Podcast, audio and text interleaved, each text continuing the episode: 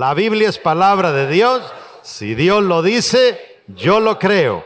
Si Él dice que tengo riqueza, soy rico. Si Él dice que tengo salud, soy sano. Si Él dice que tengo salvación, soy salvo. Si Él dice que soy su hijo, soy importante. Por eso, de hoy en adelante, nadie más me definirá. El único que me define es Dios, mi hacedor. ¡Qué bien!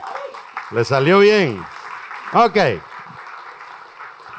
Bueno, vamos a dar inicio. Le voy a pedir que lea conmigo. Vamos a ir a Gálatas capítulo 5, versos 7, 8 y 9. Póngale atención al texto. Usted sabe que una de mis especialidades es sacarle al texto cosas que uno no había visto antes. Dice la palabra, vosotros corríais bien. Mire qué tremendo lo que dice, vosotros corríais bien. Ya hay un problema. ¿Cuál es el problema? Que ya no corren bien. ¿Quién os estorbó para obedecer a la verdad? Esta persuasión no procede de aquel que os llama. Un poco de levadura leuda toda la masa. Siéntese, vamos a entrar en la tercer predicación de esta serie que la hemos titulado ¿Qué nos pasa? Cuando me puse a pensar en cómo le íbamos a llamar a esta serie, eh, el, el título viene producto de que, mis amados hermanos, a través de la historia se ha comprobado de que el cristianismo es una fe como ninguna otra. Está comprobado, determinado, garantizado que el cristianismo es la única fe que le pone solución al pecado y le pone una solución al tema de la vida después de la muerte y la eternidad.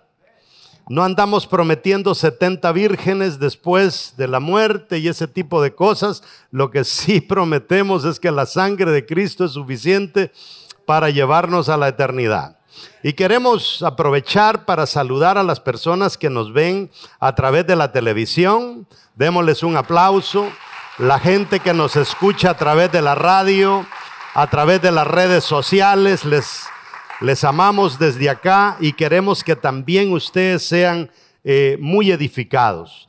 Entonces el título de qué nos pasa es que nosotros, los cristianos, somos inteligentes, por algo somos cristianos. ¿Verdad? Hemos sabido entender que aquí es donde debemos estar.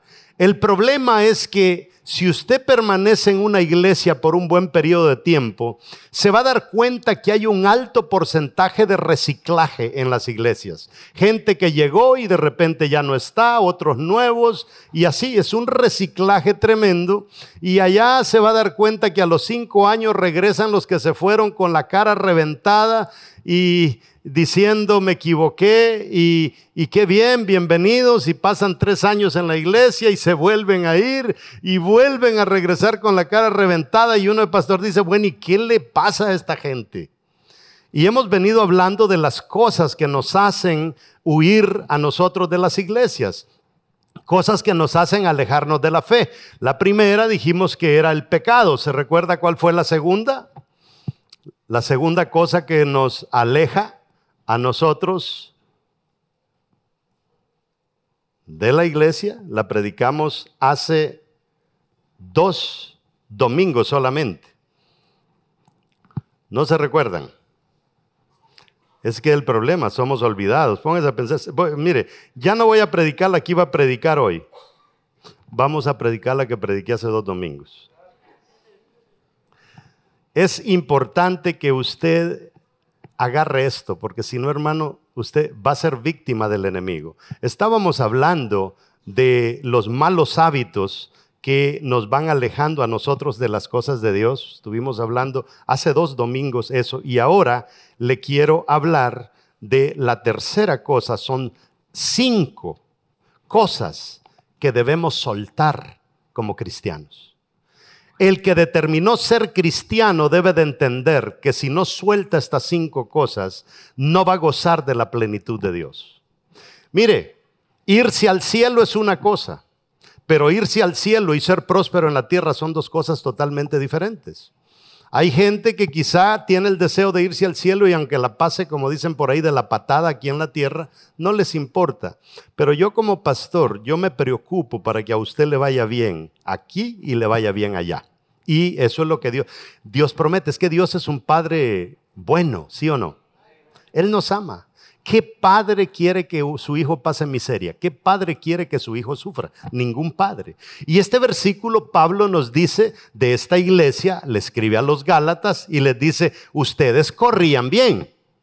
ustedes me, eh, cuando yo los visitaba, yo encantado, pero es que ya de ustedes no queda ni la sombra. O sea, y, le, sigue diciendo, ¿quién os estorbó? O sea, hay estorbos que vienen en el camino. ¿Quién puede ser una persona? ¿Quién puede ser gente? Pero ¿quién también pueden ser cosas?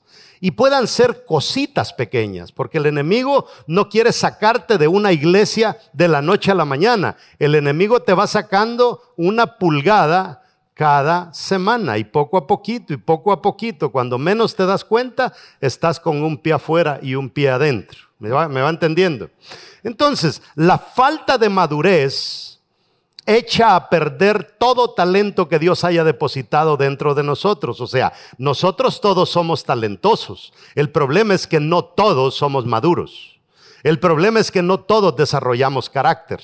Ah, la gente cree que puede salir adelante con, con el don que Dios le dio y sin pulirlo y sin nada yo voy a tener éxito. Pero amados hermanos, esa es la fórmula del fracaso. ¿Está conmigo? Tú determinas a dónde llegarás en tu vida. O sea, eh, el padre desea lo mejor para el hijo. Pero al final del día quien determina hacia dónde va a llegar es el hijo, no es el padre. Todo padre manda a los hijos a la universidad esperando que un día se gradúen y papá estar ahí, pero no todos se gradúan. Pero no fue culpa de papá. Entonces nosotros determinamos a dónde llegamos. El deseo y el sueño de Dios es que nosotros seamos gente grande. El problema es que no todos nos programamos para ser grandes. Y, yo quiero que entienda, diga conmigo, solamente tengo una vida. No tenemos dos, mis amados hermanos. La vida no se ordena por Amazon. No, no, voy a pedir tres y voy a tener tres de respaldo ahí por si acaso. No, solamente hay una vida. Usted puede chocar su carro y comprar otro, usted se le puede quemar la casa y comprar otra, usted lo puede dejar su esposa y por ahí con la misericordia de Dios le viene otra u otro, pero no le va a venir otra vida. Hay que entender eso. Entonces, Muchas metas en la vida tienen fecha de vencimiento y si usted no las aprovecha, le van a caducar. Por eso quiero que me capte y quiero a cada uno de ustedes le entregaron un bosquejito y si no está lleno, comience a llenar. La número uno escriba, deja tu estilo de vida que no es saludable. Hay gente que cuando la diagnostican con una enfermedad, lo primero que hacen es echarle la culpa a Dios. Se le murió la mamá porque tenía una enfermedad, achacarle la culpa a Dios. ¿Ah? El papá hizo un, no sé, un su berrinche por ahí y lo terminaron matando en una cantina que no debería de haber andado ahí en primer lugar y le echamos la culpa a Dios. Y la verdad es que Dios no tiene ninguna culpa de eso. ¿Me, van, ¿Me va entendiendo? Deja tu estilo de vida que no es saludable. Dice Primera de Corintios 3, 16 y 17. Escúcheme bien este versículo, porque lo vamos a leer como nunca lo había leído antes. Dice, ¿no sabéis que sois templo de Dios y que el Espíritu de Dios mora en vosotros? Si alguno destruyera el templo de Dios, oiga lo que dice, Dios lo destruirá él. O sea, porque hay gente que enferma y se muere. Porque enfermó. Y la mayoría gente que enferma es porque ha dejado de hacer algunas cosas. Ya se lo voy a ir, se lo voy a enseñar más, más profundo. Verso 17 dice, si alguno destruyera el templo de Dios, Dios le destruirá a él porque el templo de Dios, el cual sois vosotros, santo es. ¿Qué quiere decir? Mírese, por primera vez, agarre hasta el teléfono y la cámara y mírese, mírese. Ese aparato que usted ve en la cámara, que lleva su nombre, es santo, dice la palabra del Señor. ¿Cómo es? Santo. Mire, la salud es una ley. Es lo que nos está diciendo Dios. Usted tiene que procurar ser saludable. Y el ser saludable, la mayoría de problemas de salud, no es que usted los heredó. Es que son desórdenes en nuestra forma que tal vez nos alimentamos. Nuestro cuerpo es tan importante que la Biblia lo llama templo de Dios, o sea, allí mora el Espíritu de Dios, es importantísimo. No lo maltrate, cuídelo. ¿Cuántos de ustedes un día le echaron limonada en el tanque de la gasolina a su carro? Nadie, porque es loco usted, pastor, ¿cómo se le ocurre? O cuando andaba borracho le echó cerveza antes de ser cristiano. Nunca. ¿Verdad? Ah, pero al tanque de nuestro cuerpo le echamos cualquier basura. Y no nos importa. Ay, hermano, a usted le quebraron un espejito del carro y es como que el alma le hubieran penetrado con un cuchillo. Pero aumentó cinco libras y no le importa. O comienza a ver que ya no ve bien con un ojo y no le importa. No se preocupa, no va al doctor. ¿Me, van, me van siguiendo? Una persona llamada Jim John dijo, cuida tu cuerpo, es el único lugar que tienes para vivir. Mira hermano, si su cuerpo se vuelve incómodo, usted no puede decir, yo me voy a mudar para otro. No, tiene que andar con eso para arriba y para abajo. Yo por eso, mis amados hermanos, tengo una mi báscula en el baño. Esa bendita báscula la quiero y la odio porque cuando me dan las libras que yo quiero, es la báscula más linda, pero cuando tengo tres libras extras, es mi peor enemiga. Pero ¿sabe qué? El día que yo tengo tres libras extras, esa semana yo no como hasta que las pierdo. Sí, es que yo soy estricto porque es que, es que este cuerpo es el que me va a permitir lograr realizar mis sueños aquí en la tierra. Este cuerpo es el instrumento que yo decidí entregarle a Dios para que Él lo use de la mejor manera. O sea, yo no lo puedo, no lo puedo echar a perder. Me va, me va, me va captando. Si tú quieres logros grandes en la vida, todo comienza con cuidar tu estilo de vida. Cuide su estilo de vida. Cuide su estilo de vida. La vida es un estilo. Y usted tiene que cuidarlo. Tienes que entender que tú eres el único que puede y debe cuidar tu salud. Nadie más la va a cuidar. Nadie. Tú mandas a tus hijos a la escuela. Al supervisor de la escuela le, conviene venderle comida chatarra a nuestros hijos. Le sale más barata.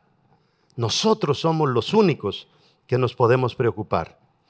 Gastamos en ropa más de lo que gastamos en comida. Nadie quiere comprar una ropa que no le talle bien, que no, que, no luzca bien, pero no le importa comerse una hamburguesa con tres mil calorías y que al rato te la pasas erutando todo el día, esas cosas raras y, no te importa, y no te importa. ¿Me va entendiendo? Esto, es, que quiero hablarle, quiero hablarle serio y si lo lastimo un poquito, pues es intencional, no se preocupe. Fíjese que el ser humano descuida su salud, toda su juventud, y hasta que la comienza a perder, entonces se comienza a preocupar. Pero hay tanto esfuerzo que ponerle ya cuando todo se ha deteriorado, que es bien complicado. Y hay tres cosas primordiales en cuanto a la salud que nunca las debe de olvidar. Diga conmigo, nunca. Nunca las debe de olvidar. La número uno es dormir bien. Hermano, duerma bien. Eso es bien importante. Hay algunos de ustedes que se echan una serie completa en la noche de Netflix. Pare eso. Duerma bien. Y encima si se le acabó, se mete a YouTube a buscar videos 4 de la mañana, todavía usted está en su onda, eso no está correcto. Y el día siguiente eh, nos peleamos con el despertador porque sonó a las 7 y hay que ir a trabajar y otros 5 minutos más, otros 5 minutos más. Y después lo apagaste y te dormiste y llegaste una hora tarde y llegas donde el jefe, ay, del tráfico, que estaba terrible. y llegó tarde. No, no hay necesidad. Tenemos que ser gente muy, pero muy recta, educada, que nos sepamos controlar a nosotros mismos. Número dos, dieta saludable. Dieta saludable. Esa misma, eh, eh, mire, hermano, no coma con los ojos. La gente come con los ojos. Agarran las grandes platadas y después terminan comiéndose la mitad. Coma con esto, mire. Piense que las mil calorías extras que se... Mire, es que el cuerpo es una matemática. Usted le metió cinco mil calorías y quemó tres mil, ya tiene dos mil extra. Y el otro día hizo lo mismo, ya tiene cuatro mil. Y de repente usted va perdiendo su salud. Y la tercera cosa es actividad física. Acabo de estar en España. Y el pastor que tenemos en España todavía no tiene carro. Y todo lo que hice lo hice en el metro. Hermano, agarré seis trenes cada día. Y cada tren, yo no uso escaleras, yo no uso ascensor, yo no uso esas eh, cosas para caminar, todo es a pie. Pero hermano, nunca me he sentido más saludable que después de ese viaje. ¿Por qué? Porque tuve actividad. Es bien importante. Entonces comienza a dar pasos, aunque sean pequeños, pero hay que comenzar a dar pasos. Hay gente que me dice, pastor, ¿cómo le hago para perder peso? Lo primero que usted tiene que hacer para perder peso es no aumente de peso. Con eso ya es una gran ganancia. Manténgase, manténgase. No pierda al principio, manténgase. Después, no se meta en una dieta donde se va a morir de hambre porque usted mismo se va a enfadar de la dieta y va a comenzar a comer y va a echar a perder su dieta. Coma lo mismo, pero en porciones pequeñas. Ah, ya cambié la prédica. Vamos a salirnos de ahí. Pero eso es para otro día o para una clase, una clase en privado. La segunda cosa que le quiero enseñar, que es bien importante, cinco cosas. Usted, ¿y sabe por qué esto es importante en cuanto al tema de qué nos pasa? Porque a veces usted dice, ¿y la hermana por qué ella no está viniendo a la iglesia? Ah, es que está enferma. Esas enfermedades son la razón por la que la mayoría de la gente se queda. Es que no se sentía bien. Venir a la iglesia no se trata de sentirnos bien, hermano. Cuando nosotros somos maduros, vamos porque tenemos una responsabilidad. ¿Mm? La segunda cosa es, deja tus excusas. Isaías 26.3 dice, al de carácter firme lo guardarás en perfecta paz porque en ti confía. La gente exitosa sabe que ellos son responsables por su vida. Diga conmigo, yo soy responsable por mi vida. No siga los hábitos, si usted se acaba de casar, no siga los hábitos de su esposo si no son correctos. Ni siga los hábitos de su esposa. Porque si no, usted va a terminar mal. No importa cómo comencemos en la vida, nuestras debilidades y fracasos en el pasado, esos salen sobrando si nosotros un día tomamos la decisión de hasta aquí llegó, voy a cambiar. No puedo seguir haciendo las cosas como las hacía antes. La manera de ser exitoso es que tú tomes control de tu vida. Eso es importante. No vas a ver el éxito si no sabes tomar control de tu vida. Tú tienes que darte órdenes a ti mismo y obedecerlas. ¿Está conmigo? Si usted dice, hoy no voy a comer esto, no lo coma. Hay gente que le gusta ir a comer donde le gusta ir a comer. La clave para no ganar mucho peso es ir a comer donde no nos gusta comer, porque comemos menos. ¿Mm? Ah, entonces, ¿para qué como? Dice, pues no coma. Las excusas son una clara señal de inmadurez.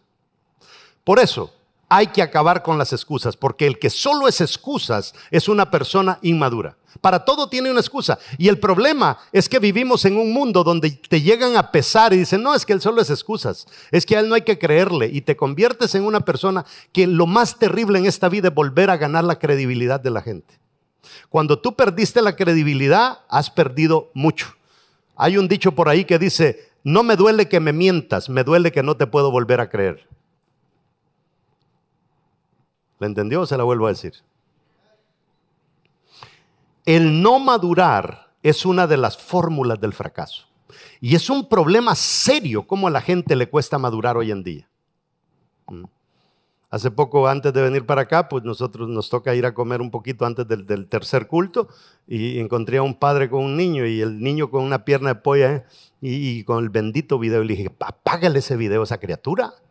Si no, él va a crecer creyendo que puede ir a trabajar viendo YouTube. A los hijos hay que enseñarles disciplina desde pequeñitos. Ay, usted viera cómo me cuesta. Pues sí, cuesta, pero hágalo entrar en razón. Mire, Dios te dio tu talento, pero es tu responsabilidad madurar. No le pida a Dios. Fíjese que eh, a veces uno escucha predicaciones, es que a mí me cuesta escuchar predicadores, porque hay algunos que no saben lo que predican. Pero hay gente que dice, Señor, ayúdame a controlarme. ¿Cómo te va a ayudar Dios a controlarte si tú eres el dueño de tu control? Ese es una excusa. Nosotros tenemos que controlarnos a nosotros mismos. El éxito en la vida es 17% de talento, 83% es madurar carácter. Y hay gente que tienen, eh, tienen, eh, eh, tienen ese talento, ¿verdad? Y el talento solo es el 17%. Si tú no maduraste carácter, te quedaste con un 83% de posibilidades de no triunfar. ¿Va captando? Y tampoco puedes arreglar tu vida a costo del fracaso de otros. Hay gente que dice, no, si prospero yo aunque tenga que aplastar a este. No funciona de esa manera. A eso es lo que hacen los narcotraficantes. Vendo droga, gano mucho dinero y hago adictos a los hijos de la sociedad. No funciona. No funciona. Este tema con el anterior que vimos, eh, quiero decir, el que estoy hablando, la, la número dos con la número uno, tiene mucho que ver, ¿verdad? Tu salud será afectada si eres un irresponsable con tu vida. Tu salud va a ser dañada. Las excusas nos roban la oportunidad de crecer personalmente y profesionalmente. hable con una persona fracasada y su fracaso va a ser culpa de algo, porque siempre le achacan la culpa a las excusas. Número tres, Deja de, decirle sí a cosas que no aportan nada a tus metas. Usted gente de meta, usted es una persona de meta, ¿sí o no? Como iglesia nos trazamos metas. Como líderes nos ponemos metas. Cada uno de nosotros, como células, tenemos metas. ¿ah? Pero hay gente que dice, pastor, no alcancé la meta. ¿Y sabe cuál es el problema por qué la gente no alcanza las metas? ¿Cuál cree usted que es la razón por la que la gente no alcanza las metas? Por la número tres, no le dicen no a cosas que no le aportan nada. ¿Mm?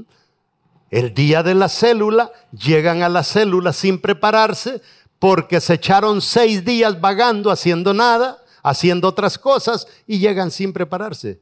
Dice, no es que la gente no quiere, no es que usted es el que la está regando. Dice Filipenses 3:13, hermano, yo mismo no pretendo haberlo ya alcanzado, pero una cosa hago, dice Pablo, olvidando ciertamente lo que queda atrás, extendiéndome a lo que está delante. Una cosa hago, dice Pablo, y todo lo demás tengo que irlo olvidando. Yo sé que dan ganas de ir a visitar a los amigos, pero amados hermanos, la mayoría de amigos que tenemos, usted llega a su casa y usted quiere contarles algo, de sus problemitas y no lo dejan porque solo ellos quieren hablar. Y ellos comienzan a soltar lo suyo. Ay, gracias por haber venido, no sabe los problemas y tú te quedas ahí y le quisiera contar algo y caso que te dejan, pues.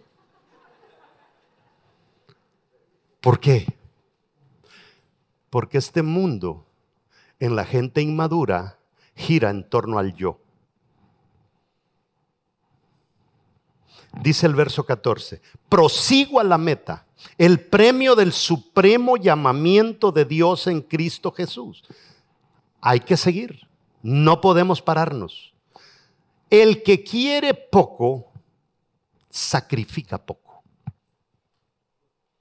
¿Entiende eso? el que quiere lograr mucho tiene que sacrificar mucho. Y el que busca grandezas debe de entender que hay que sacrificar cosas grandes. Para ser grande no crea usted que va a tener que sacrificar dejar de tomar Coca-Cola. No, eso es poquito. Hermanos, para ser grande a veces hay que dejar a un montón de gente que consideramos que son nuestros amigos. Nos roban tiempo, son como pulgas, nos chupan la sangre. Hay que soltarlos. ¿Ah? Tú llegas con una cosa positiva y ellos te vienen con 20 cosas negativas.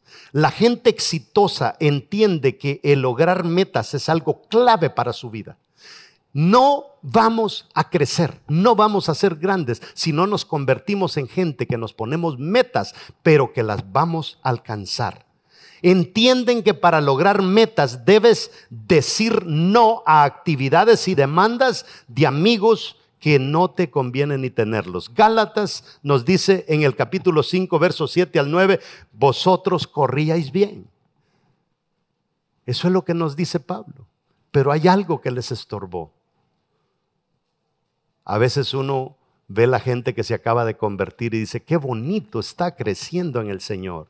Qué bonito, mire, ellos vienen al discipulado, se preparan, están derritiéndose delante de Dios siempre que hay un servicio, son los que más se vienen al frente y cantan y son bien expresivos por Dios, con Dios y de repente, hermanos, como que fueran una como que fueran un globo que lo pincharon y se quedó sin aire. ¿Qué le pasó? ¿Qué le pasó? Algo de esto que le estoy predicando no lo erradicaron de sus vidas. Número cuatro, aléjate de la gente tóxica. Hay gente tóxica. Y la gente tóxica es gente fracasada. Y el problema es que la gente fracasada no se conforman con ellos fracasar. Quieren que tú fracases con ellos también. Y sabes, como te está yendo bien, siempre te van a hacer creer que te esté yendo mal. Vienes a la iglesia y te dicen, ¿y cuándo vas a reflexionar? Y usted le dice, ¿reflexionar de qué? ¿Te la pasas metido en la iglesia?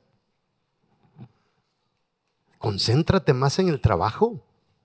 Me recuerdo hace 10 años te veía en carro nuevo, ahora el mismo carrito andas. ¿Por qué no despiertas? Ya, no, no le dediques mucho tiempo a la iglesia. los pastores terminan robándose todos los diezmos. ¿No es eso lo que dicen allá afuera? Y a ti te esté yendo bien y a ellos le esté yendo la patada. Pero el malo eres tú. Es que la gente es tremenda. 1 Corintios 15, 33 dice, no se dejen engañar. Las malas compañías corrompen las buenas costumbres. Me gusta esta frase de Albert Einstein, dice, aléjate de la gente negativa. Ellos tienen un problema para cada solución, decía Albert Einstein. La gente tóxica es así. Usted busca una solución, pa, le traen un problema. No se gana con ellos. ¿Mm? En cambio, la gente disciplinada, la gente que busca metas, se tropieza, cae una vez y dicen, se puede volver a intentar. Dice, pero fracasaste, sí, pero el fracaso, ese fracaso que tuve simplemente me ayudó a descubrir una de las formas de no hacer las cosas. Puedo hacerlo de otra manera. Pero esa es la gente positiva. La gente con la que pasas tu tiempo hace grandes aportes a en quien tú te conviertes. La gente, amados hermanos, es como el vinagre. En el vinagre que te sumerjas, ese sabor vas a llevar para el resto de tu vida. Tú te conviertes, tú eres producto de aquella gente con la que te relacionas.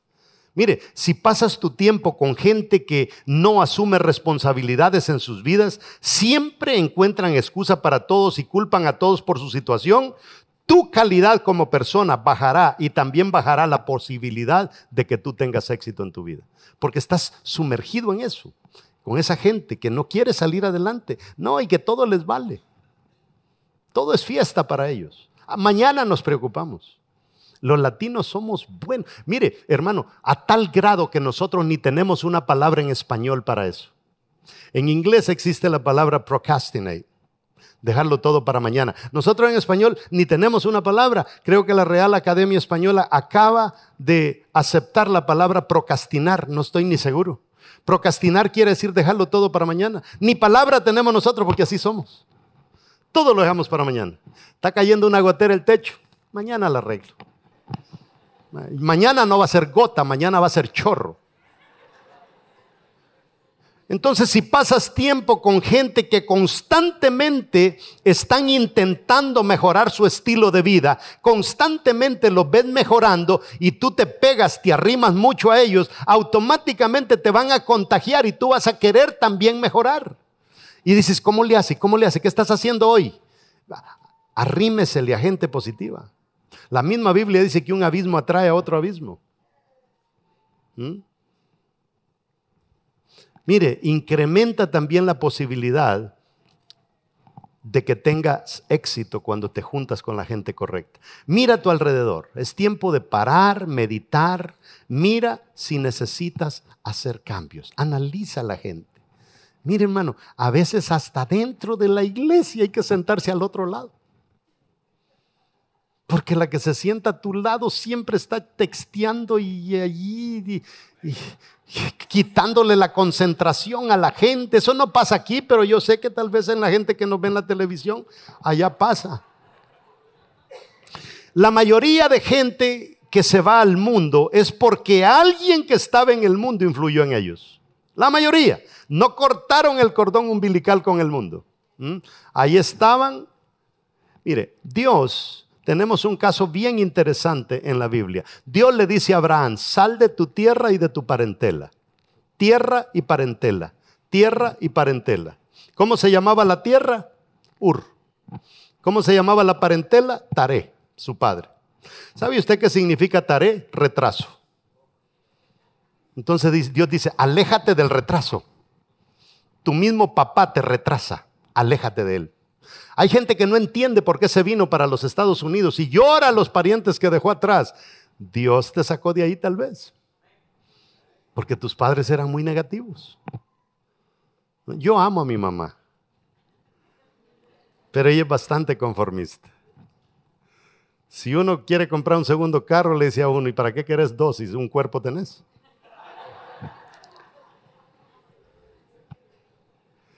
Pero es importante, Dios le dijo, aléjate de Taré porque te va a retrasar, te va a retrasar. Y Ur significa espejismo. Espejismo, parece que fuera, pero no es.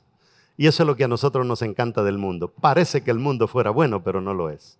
Y parece que la gente que está allá en el mundo le está yendo mejor que a nosotros. ¿Sí o no? No, pero es que yo veo los que andan en el mundo, es que solo felices pasan contentos y nosotros aquí sí rígidos, ahí es y que, que yo quiero hacer y no me dejan, ¿verdad? Y esto cuadrado como que no, yo como que, ¿verdad? Eh, es un espejismo, hermanos. Es un espejismo. Dicen que una vaca un día estaba en un potrero y había un cerco de por medio y al otro lado había otra vaca. Y la del otro lado decía, qué verde está al otro lado el pasto. Yo me voy a tirar al otro lado. Y la del otro lado decía, que verde está el pasto al otro lado, yo me voy a ir para el otro lado. Y las dos vacas tomaron la decisión de saltarse al mismo tiempo.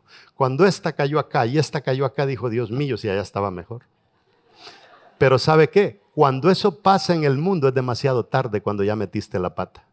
Ya andas harto de pecado, ya el diablo te tiene bien agarrado y ya creaste una enemistad con Dios. Es tremendo. El enemigo es astuto. Y la quinta, y con esta termino, deja de desperdiciar el tiempo. Estas cosas te van a ayudar a permanecer en la casa de Dios. Yo estoy cansado de ver gente, por eso es que he preparado esta serie, cansado de ver gente que está en la iglesia y después los veo afuera. Mm. Mire, uno de los problemas de la humanidad es que todos creemos que el tiempo nunca se nos va a acabar. Todos creemos.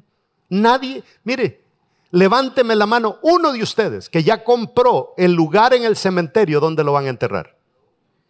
Levánteme la mano uno, uno.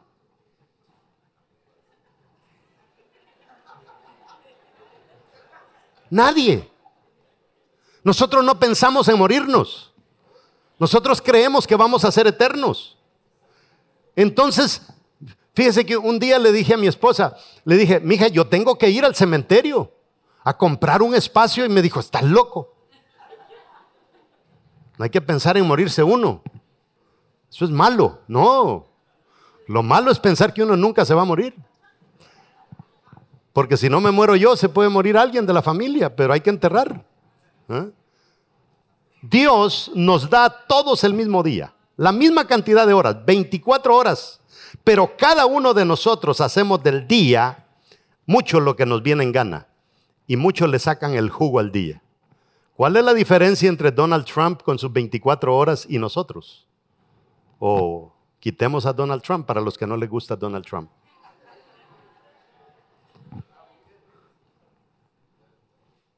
¿Qué hace Bukele con su día? yo no le voy mucho a ese tipo, pero no está haciendo malas cosas. Es tu decisión en quién te conviertes y también en cuánto tiempo lo harás. mire, amados hermanos, convertirse en la vida en alguien es una cosa. ¿Cuánto tiempo te demora es otra? Dios quisiera que tú te conviertas rápido en una persona que agarre la onda, que, que no esté dispuesta a jugar el juego de este mundo. ¿Ah? que no esté dispuesta a ser víctima de este mundo. Dios quiere que rápido nosotros evolucionemos, transicionemos a un estilo de vida mejor. Pero, ay Dios mío, allá a los 80 años venimos a entender. Demasiado tarde. Toma control de ti, toma control de tu enfoque y de tu atención y haz lo más que puedas de las 24 horas que el Señor te regala cada día. ¿Qué decía el salmista sobre el día? Este es el día que hizo Dios. ¿Qué es lo que haces en ese día? Ya no va a ser trabajo de Dios, es trabajo tuyo. En esta serie, hermanos, vamos a tratar siete hábitos que la gente exitosa practica. Creo que va a ser la próxima. Siete hábitos que el exitoso practica. El exitoso no se va de la iglesia. El exitoso crece dentro de la iglesia. El exitoso entiende que el cristianismo no se trata de sí mismo, el cristianismo se trata de ayudar a otros. Qué lindo es ser cristiano cuando estamos ayudando. Qué lindo es ser cristiano cuando vemos que la gente cambia. Qué lindo es ser cristiano cuando yo veía a alguien que era drogadicto y ahora está adorando al Señor. Qué bonito es eso. ¿Mm? Tiene sabor el Evangelio. En forma de conclusión, suelta las cosas que no, pueden, no puedes controlar. Porque cuando tú no puedes controlar una cosa, esa cosa te va a controlar a ti. Si tú no puedes, mire, hay gente que dice, yo no sé por qué nunca tengo dinero, es porque no puedes controlar el dinero. No sabes ahorrar, entonces por eso Dios no te lo da, porque si te da dinero, el dinero te va a controlar a ti. El mismo dinero te puede sacar de la iglesia. No, ¿y para qué voy a ir a la iglesia? Ahora soy bendecido. ¿Mm? Porque usted sabe que una bendición de Dios cuando tú no estás preparado es una maldición. Es tremendo. Entonces Dios quisiera bendecirnos, pero lamentablemente nosotros no se lo permitimos. Entre más rápido maduras, más rápido vas a crecer.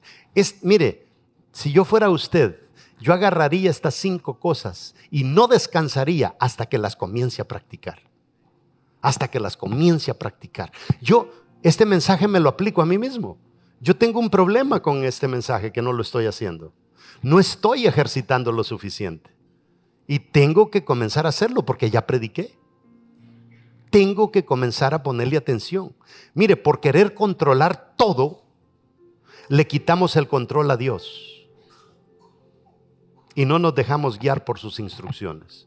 Nosotros creemos que podemos mejor que Dios. Jamás y por creer que podemos vivir la vida mejor sin Dios y porque creemos que los grandes amigos que están allá afuera quieren el bien para nosotros, terminamos muy mal. Póngase de pie.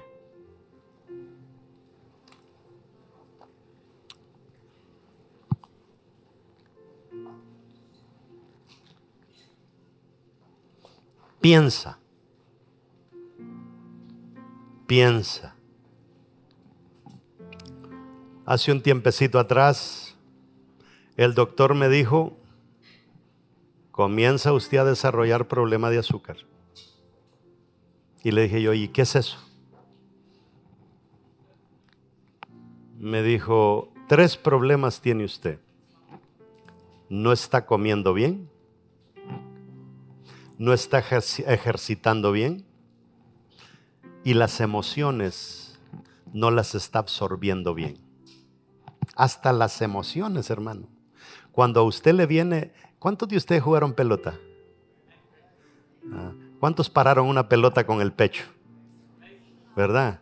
Usted paraba una pelota con el pecho y la pelota le venía y usted, la pelota le pegaba, pero cuando le pegaba en el pecho, usted le echaba para atrás para amortiguar el golpe. Usted no paraba la pelota con el pecho, lo mataba. O el cabezazo. Los problemas hay que amortiguarlos igual que una pelota. Vienen y usted juegue con ellos. ¿Ah? Ni las emociones positivas a veces son bueno, es bueno absorberlos, absorberlas de una manera muy... te afecta también, hasta lo positivo. Entonces, mis amados hermanos, la vida es un arte. Las enfermedades llegan porque nosotros no estamos haciendo bien las cosas. A veces la gente dice, pero si es el pastor, ah, nosotros creemos que debemos de salvar a todo el mundo y no preocuparnos por nosotros. No. No importa el bien que nosotros le hicimos a mucha gente cuando nos muramos, va a decir, se fue el viejo. Otro vendrá. Ya me tenía cansado de sus prédicas.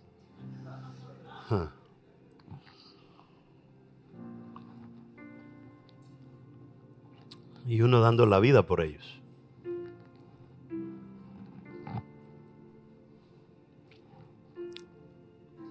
Amados hermanos, le decía que lo que el doctor me dijo es de que uno tiene que amortiguar bien las emociones. ¿Y sabe por qué nosotros amortiguamos mal las emociones? Porque cuando viene un problema, nosotros lo creemos que no tiene solución. Y cuando a ti te viene un problema y tú crees que ese problema te va a drenar y te va a matar, en ese momento tú le quitaste la confianza a Dios. La mayoría de problemas que amortiguamos mal es por que le quitamos la confianza a nuestro Dios. Yo le digo, si yo me, me muero mañana, Dios pierde más que yo. Porque a mí me quita la vida y me voy con Él más feliz. Pero él perdió un predicador. El deseo de Dios es mantenernos vivos. Aquellos que estamos haciendo una diferencia. Dios no nos quiere llevar. La enfermedad a veces es una alerta para despertarte. Pero cuando vengan los problemas, no te dejes agobiar por ellos. La mayoría de problemas, di conmigo, la mayoría de problemas se solucionan solos déjalos para mañana y mañana van a estar solucionados. La mayoría, no todos. Si te cortan la aseguranza y no la pagas, te la van a cortar. Aprendamos a confiar en Dios. Y por eso a veces en el mundo venimos todos golpeados del mundo. ¿Por qué? Porque en el mundo no se confía en Dios. Y los golpes en el mundo pegan fuerte. El problema es que nos hacemos cristianos y los golpes siguen pegando fuerte. ¿Por qué? Porque no hemos entendido que a Dios le interesa que sus hijos vivan bien. Porque es que Dios te trajo a la tierra con un propósito. Si te mata a ti, mata el propósito. Cuando Dios te mata a ti, queda un montón de cosas que no se van a hacer porque esas cosas tú tienes que hacerlas. Dios no está en el negocio de matar gente. Dios está en el negocio de despertar gente a su realidad. Despertemos a, esta realidad. En el mundo no está la solución, mis amados hermanos. Es aquí que está la solución. ¿Mm? Por eso Pablo decía, para mí el morir es ganancia. Si yo salgo ganando, si me muero. Ahí los dejo a ustedes, ahí vean cómo pagan los, las facturas de la iglesia. Yo me voy a preparar morada. Yo les recomiendo, agarremos esta cosa en serio. Tan lindo que es el Evangelio cuando agarramos las cosas en serio. Acabo de estar con el misionero que tenemos en España. 24 años tiene el jovencito.